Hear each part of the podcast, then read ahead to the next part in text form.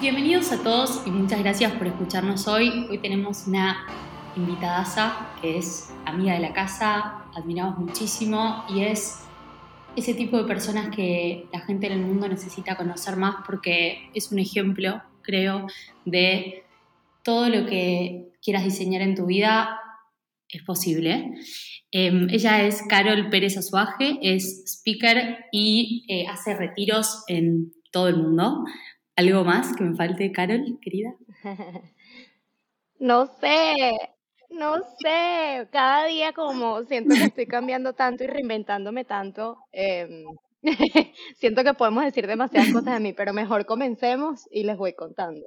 sí, es muy difícil esto de la definición para arrancar, así que si querés, eh, empecemos por el principio y contanos tu historia, cómo llegaste hasta acá. Qué bella. Gracias, Connie. Estoy muy agradecida de estar con ustedes. Para mí cada espacio en el que, bueno, logro compartir un poquito más sobre mí eh, es un verdadero privilegio, así que gracias de corazón. Em, mira, yo soy venezolana. Em, desde muy chiquita fui muy hiperactiva, eh, de esas niñas como muy curiosas que quería hacerlo todo y probarlo todo, pero creo que por la naturaleza de cómo está construida nuestra sociedad, sobre todo en Latinoamérica, ¿no? Con mucha estructura, eh, fui como siempre eh, buscando mucho el deber ser. Entonces, cuando me tocó estudiar en la universidad, comenzar a trabajar, em, siempre traté de irme por lo, la definición del éxito que los demás me, me inculcaron, ¿no? Como la sociedad, mi familia. Que era eso, era bueno, el éxito era tener un trabajo estable, em, tener seguridad, era em, hacer algo que, que aportara como al colectivo, que eso para mí siempre fue muy importante, pero desde este lugar como más de economía, ¿no? Como que algo que aporte a la economía, algo que aporte a los gobiernos, a los países, como que siempre tuve una mente muy estructurada por, por mi entorno. Eh, pero creo que esa misma curiosidad me llevó naturalmente a empezar a explorar desde muy joven, desde los 18 años, el mundo corporativo, eh, ¿sabes? Pero como desde este lugar de quiero conseguir algo que a mí me haga feliz. Entonces comencé a trabajar a los 18 años en Fox Latin American Channels, de ahí salté a CNN en español. En CNN en español se dispara mi carrera para siempre, porque a los 21 años me dieron mi primer cargo de dirección en relaciones públicas para CNN en la TAM. Em, y como que de ahí en adelante a mí me empezó a definir mucho mi vida laboral. O sea, para mí la felicidad, para mí el, el éxito, todo giraba alrededor del éxito laboral. Y bueno, me creí mucho esa etiqueta de mí y logré grandes cosas, la verdad, para la edad tan joven que tuve. A mí me intentaron secuestrar dos veces en Venezuela, entonces me tocó irme del país y me fui a San Francisco y llegué a Silicon Valley, en donde estuve, bueno, en Twitter, en Lyft, que era la competencia de en ese momento, como en muchas compañías hot del momento, ¿sabes? Que, que, que validaban un poco más esta creencia mía de que como yo era el trabajo y el trabajo era lo más importante para mí, yo la estaba partiendo en la vida porque la estaba partiendo en el trabajo. Y poco a poco creo que esa, esa creencia se fue desvaneciendo con la vida misma y las experiencias de la vida misma. Eh, ¿Sabes? Llegó un momento de mi vida donde yo de verdad sentía, bueno, te voy a decir hasta una anécdota, estaba en un avión eh, viajando de Londres a, a, Río y me hicieron upgrade a primera clase, ¿no? Entonces yo estaba vestida divina, eh, con mi copa de champaña en la mano, como que sintiendo, wow, esto es increíble, ¿no? Como que lo estoy haciendo muy bien y de repente sentí un profundo vacío. Y ese vacío solo me hizo llorar porque yo no entendía por qué si yo lo tenía todo, entre comillas, me sentía tan vacía y a partir de ahí empezó una búsqueda sin querer, sin yo ni siquiera saberlo, de quién soy, a qué vine a ser este mundo. Y ahí empieza el camino espiritual que pues ha sido a lo que me he dedicado full time de ahí en adelante en los últimos seis años de mi vida. ¿Y cuál fue el primer paso que diste? O sea, lo primero que probaste. ¿O, o cómo, cómo elegiste lo primero? Es que yo creo que estas cosas te eligen a ti, Connie. Eh, cualquier persona que ha tenido ese momento, porque son como unos breves instantes en donde tienes un sentimiento de aquí hay algo más allá que a mí no me han enseñado, pero yo sé que existe porque lo siento. Eh, ese momento a mí me eligió en una montaña. Yo eh, había, se me estaba desmoronando como que el mundo como yo lo conocía. Mi mamá estaba a punto de morir, gracias a Dios se salvó de una enfermedad super heavy, del páncreas. Eh, me había cortado en ese momento mi novio, eh, mi roomie, que era mi mejor amiga, se había ido. Y creo que a todos nos llega un momento así, ¿no? Que es como que uno siente que de repente todo lo que tú conoces como felicidad o, cierto, de alguna manera se ve cuestionado o challenged, como que eh, de repente empiezas a buscarle sentido a la vida. Y lo mío pasó en una montaña, subiendo en Yosemite, en California, que ocho horas subiendo esa montaña en silencio, yo estaba conmigo misma y me di cuenta que yo no me caía bien, que mis pensamientos no me gustaban en verdad. Em, me atormentaba estar tanto tiempo en mi cabeza y por eso yo siempre buscaba estar ocupada, ¿no? Y cuando llegué a la punta de la montaña sentí, Connie, como si era como un sentimiento de yo soy todo y nada y, y nada importa, porque la felicidad es este sentimiento de estar en paz contigo mismo. Y a partir de ese momento yo llegué a mi casa y ni siquiera sabía lo que era la conciencia. Empecé a googlear y que qué es ese sentimiento de sentirse bien y lleno y pleno. Y como que todo existe, pero nada existe. O sea, no sabía cómo describirlo. Y ahí entendí, empecé a leer de la conciencia. Mis primeras herramientas fueron libros porque en esta sociedad que nos enseñan eso, eh, se valora más el pensar que el sentir yo lo primero que dije fue, yo necesito entender este sentimiento. Entonces me fui con los, los clásicos, ¿no? Joe Dispensa, que es doctor científico, entonces no hay manera de que ese señor que lleva tantos años leyendo lo, lo haga mal y lo tenga mal. Dámelo eh, todo. Sí, sí, sí, dámelo todo. Eh, eh, epigenética, perfecto. Física cuántica, vámonos, metafísica. Deepak Chopra, como que obviamente mi mente racional le buscaba una explicación a ese sentimiento, pero no es realmente hasta que yo llego a México porque WeWork, la empresa donde tú y yo nos conocimos, que fue mi trabajo siguiente, me intenta reclutar y me trae para acá un fin de semana y conozco una persona que me dice que la, la curó de cáncer un chamán. Y dije, ¿de qué coño me está hablando este brother? O sea, ¿qué es eso? ¿Cómo te cura un chamán de qué? Y me lleva y yo ahí tengo la primera experiencia que fue con acupuntura, aunque Connie yo me había hecho acupuntura 18 mil veces antes y nunca me había pasado nada, nada.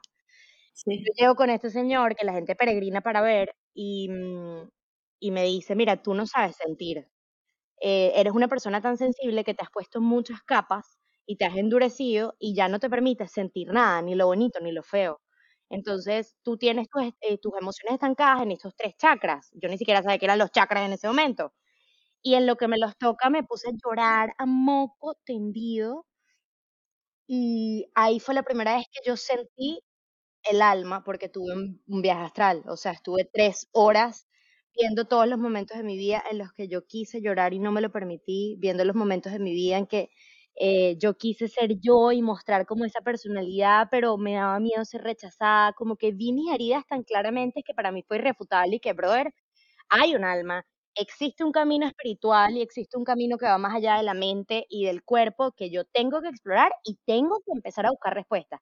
Y en adelante, hermana, eso fue lo que viniera.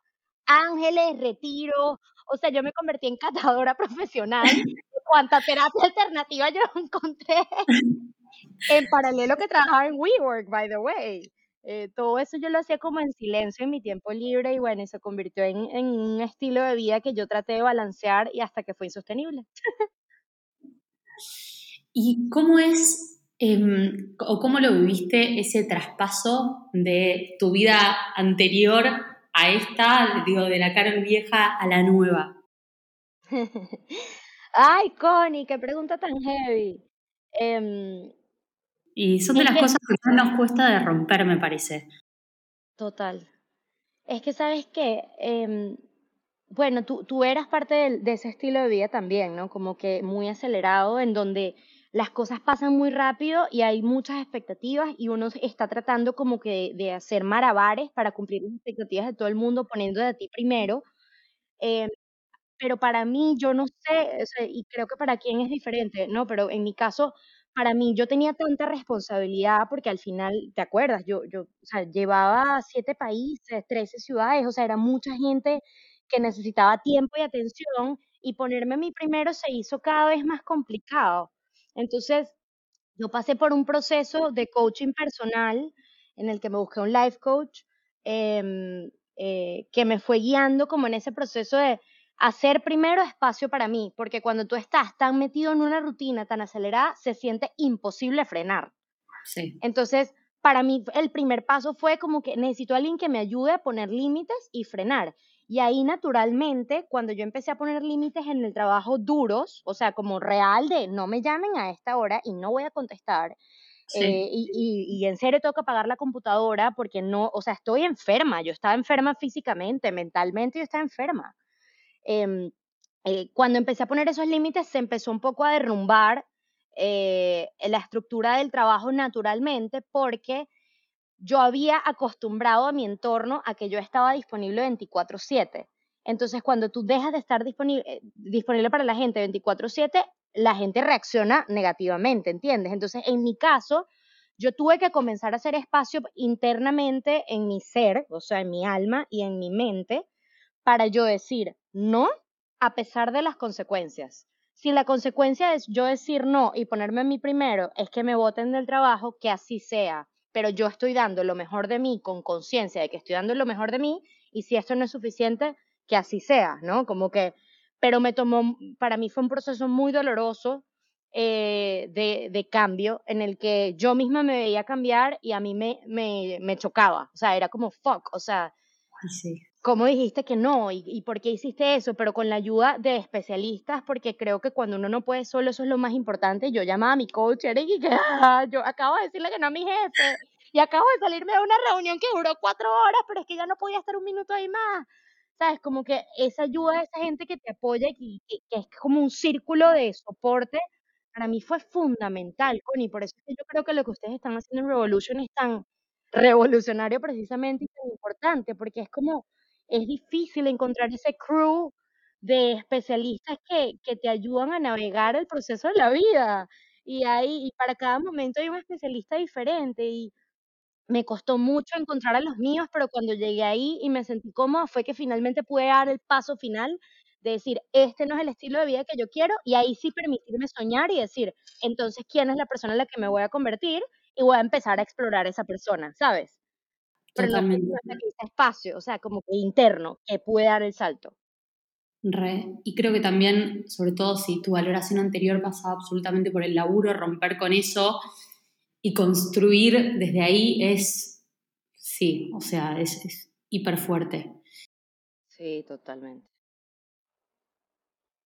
¿Y qué le dirías a la Carol de antes en un idioma que entienda como para que pueda por lo menos no dejar toda su vida y tal vez si escucha esto la cara anterior le diría no estoy dispuesta ni loca a que me echen de mi trabajo, pero sí para tomar un poco de conciencia y poner, empezar a poner algunos límites. Mm, em, mira, la Carol de antes buscaba validación externa constantemente. Mm. Y, y estaba jugando siempre a ser la niña buena porque creo que en esta sociedad eso es lo que nos enseñan full, o sea, desde pequeños, ¿no? Pórtate bien, tienes que ser buena.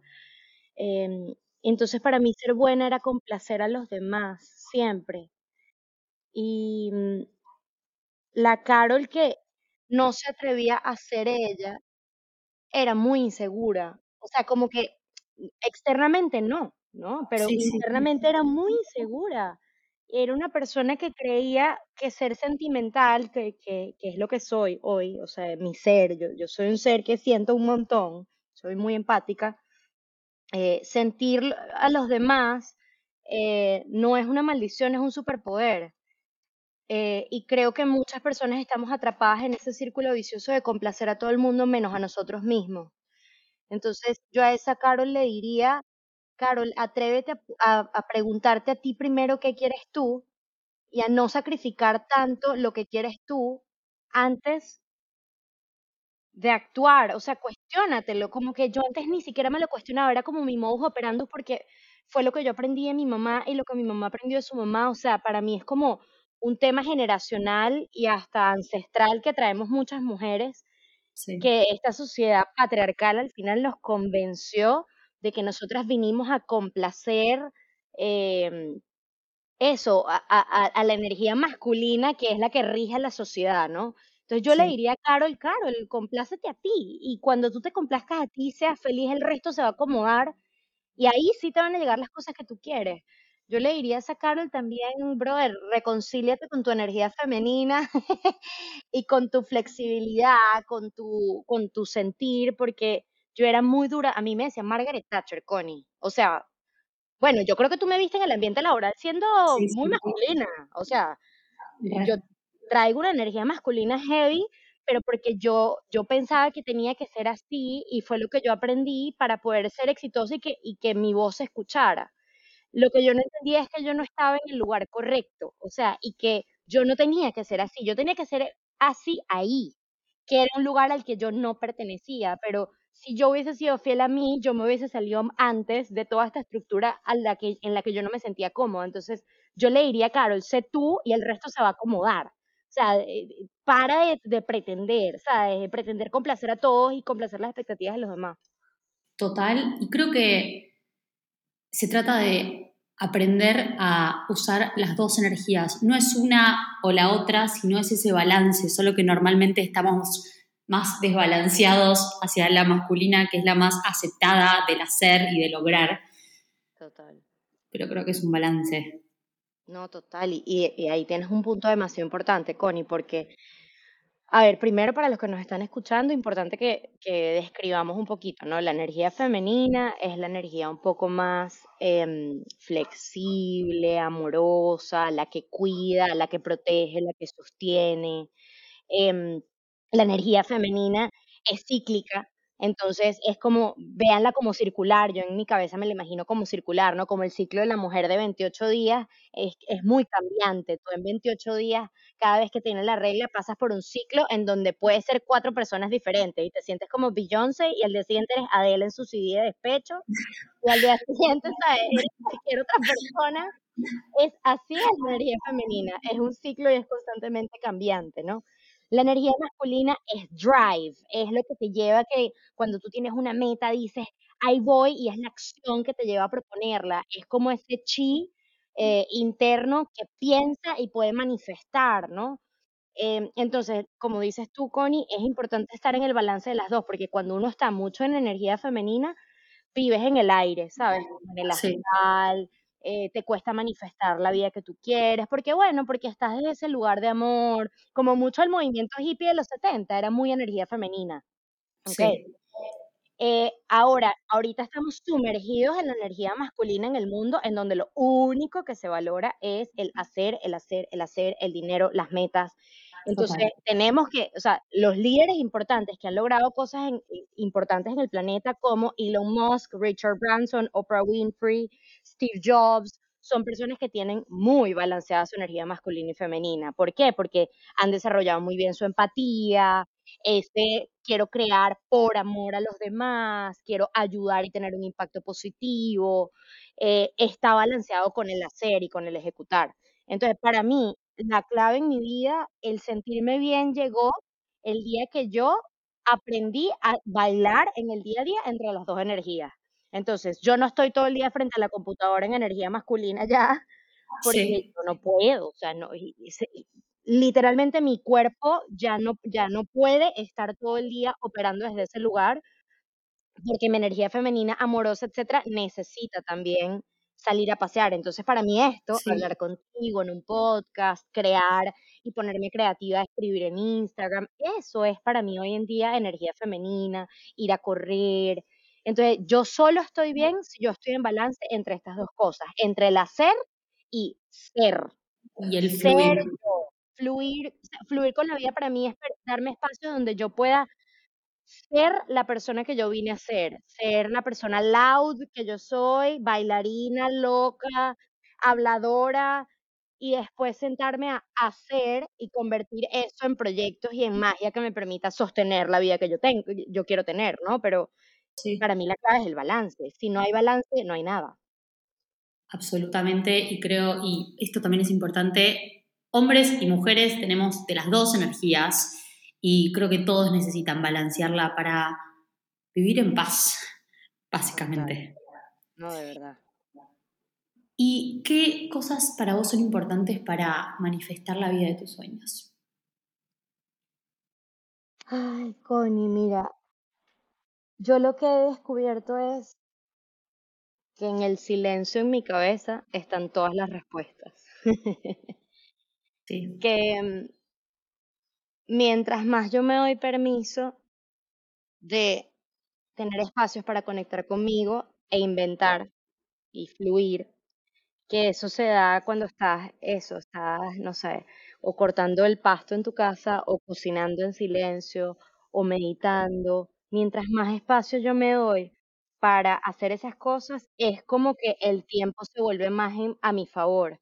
Entonces, eso, ese espacio interno me da más tiempo de yo sentarme a escribir y tener la valentía de, sacar los proyectos que mi alma en ese momento quiere sacar. Y mientras más yo me permito ser yo, más fácil se me dan los negocios, mientras más me permito ser yo, más me llegan naturalmente oportunidades de crecer a nivel laboral, a nivel económico, a nivel emocional, a nivel eh, mental.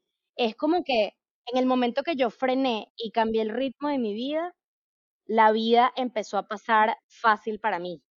Antes para mí todo era un esfuerzo, ¿sabes? Era como que me tenía que esforzar y hacer el business plan y porque era mucho desde esta energía masculina y, y la energía de la carencia. Era como que tengo que hacer esto para poder ser exitosa, tengo que hacer este plan de negocio. Me pasó hasta mi primer emprendimiento, ¿eh? O sea, cuando saqué mi primer emprendimiento hace dos años, me maté horas y horas sin dormir y volví a caer en mis mismos ciclos viejos de trabajo, de overwork, de, ¿sabes? De, de tener metas demasiado altas que me costaba demasiado cumplir y que entonces me quitaba la paz para poder cumplir esas metas. Como que en el momento que yo hice un switch y dije, mi felicidad y ser yo es primero, ahora mi vida no gira alrededor del trabajo, sino que el trabajo sea naturalmente como una consecuencia en mi vida.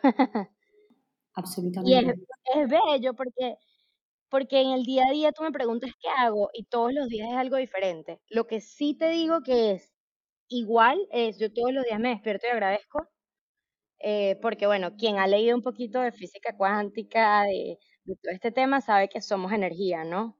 Entonces, tú entiendes que tú eres energía y operas en tu vida desde este lugar de ser energía, entiendes que mientras más vas explorando tu ser, y vas quitándote todas las capas que no te permiten ser tú, ¿no? Como estas máscaras y estas heridas, vas llegando al diamante en bruto que eres.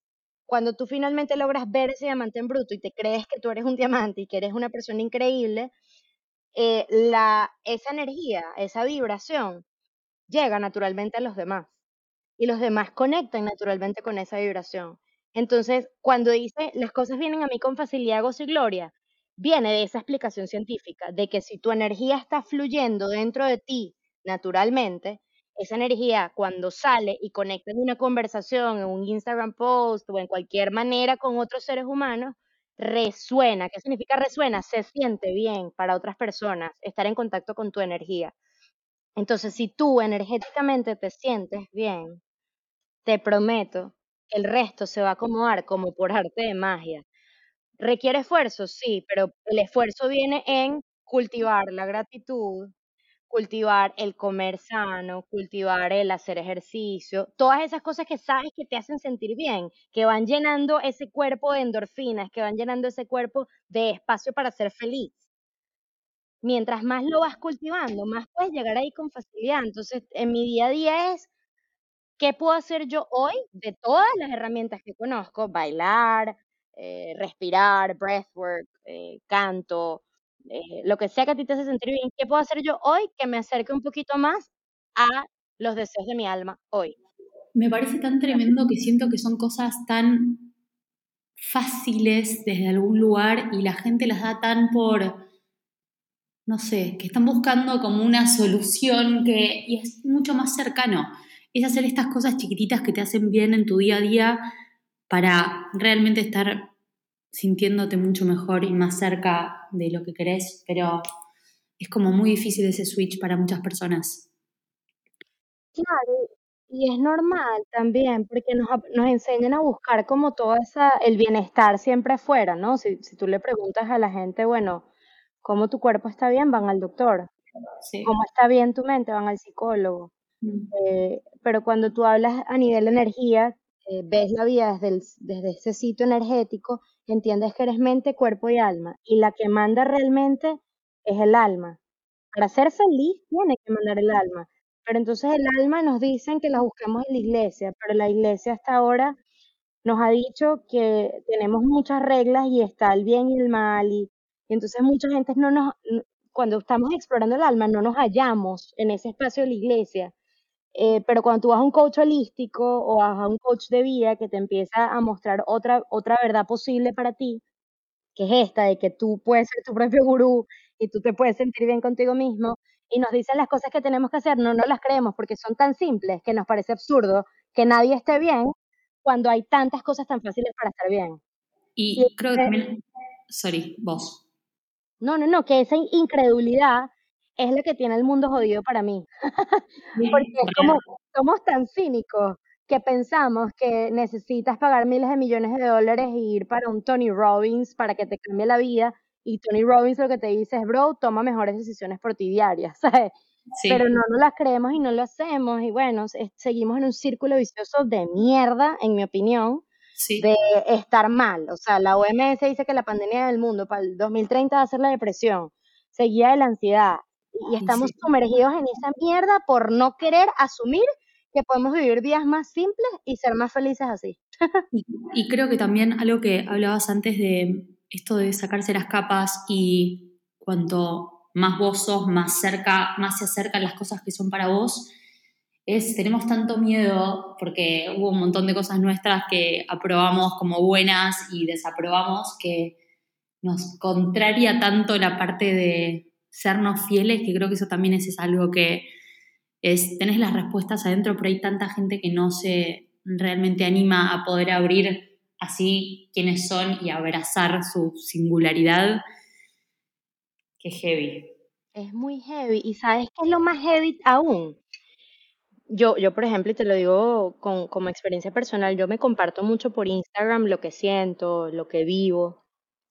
Y, lo hago porque mucha gente me escribe y me dice, coño, yo no me atrevo, entonces me inspira. Y yo digo, bueno, si los inspira, ¿sabes? Si yo puedo ayudar de esa manera que para mí es tan simple, ¿por qué no? Y mucha gente me critica por, por compartirlo porque me dicen la espiritualidad es algo que se debe llevar internamente, ¿no?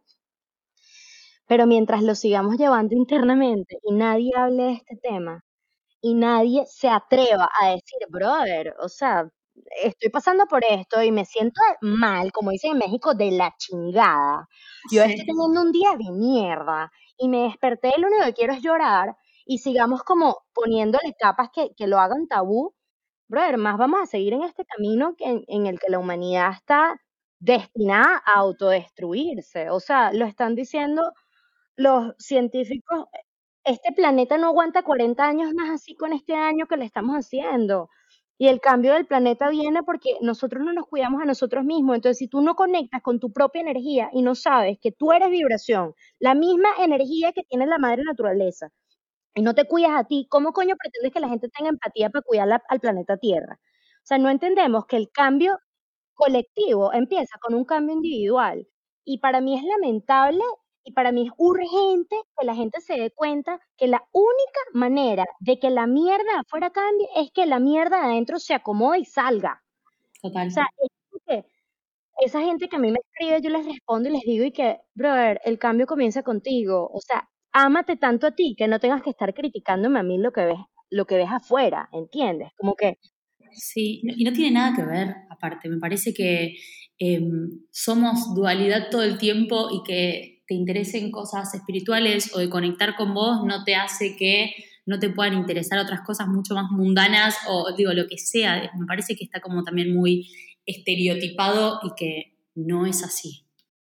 Completamente, además que te voy a decir una cosa, para mí lo más bello de comenzar este camino espiritual es que ahora lo exploro todo, brother. O sea, a mí, háblame de criptomonedas, sí va, vamos a sentarnos a hablar de criptomonedas. O sea, es como que todo me parece fascinante. O sea, cosas que yo antes menospreciaba, como por ejemplo las artesanías. Yo hoy en día veo una piecita de artesanía y digo, ¡Ah! el tiempo y esfuerzo que le tuvo que poner esta persona a que esto se hiciera realidad. Gracias, humano, por esto. Gracias por la poesía. Gracias por eh, la gente que hace nuestros alimentos, ¿entiendes? Que nos comemos todos los días, a los agricultores. O sea, hoy en día más bien creo que me ha convertido en multipotentialite. Como que mi camino espiritual me ha hecho entender que yo puedo hacer lo que me dé la gana de hacer. Y si yo mañana quiero ser guitarrista profesional, comienzo hoy. O sea, eh, no, no, veo la limitación, como que, a, como que yo no, yo creo que hay una espiritualidad moderna en la que no te tienes que ir a vivir al Himalaya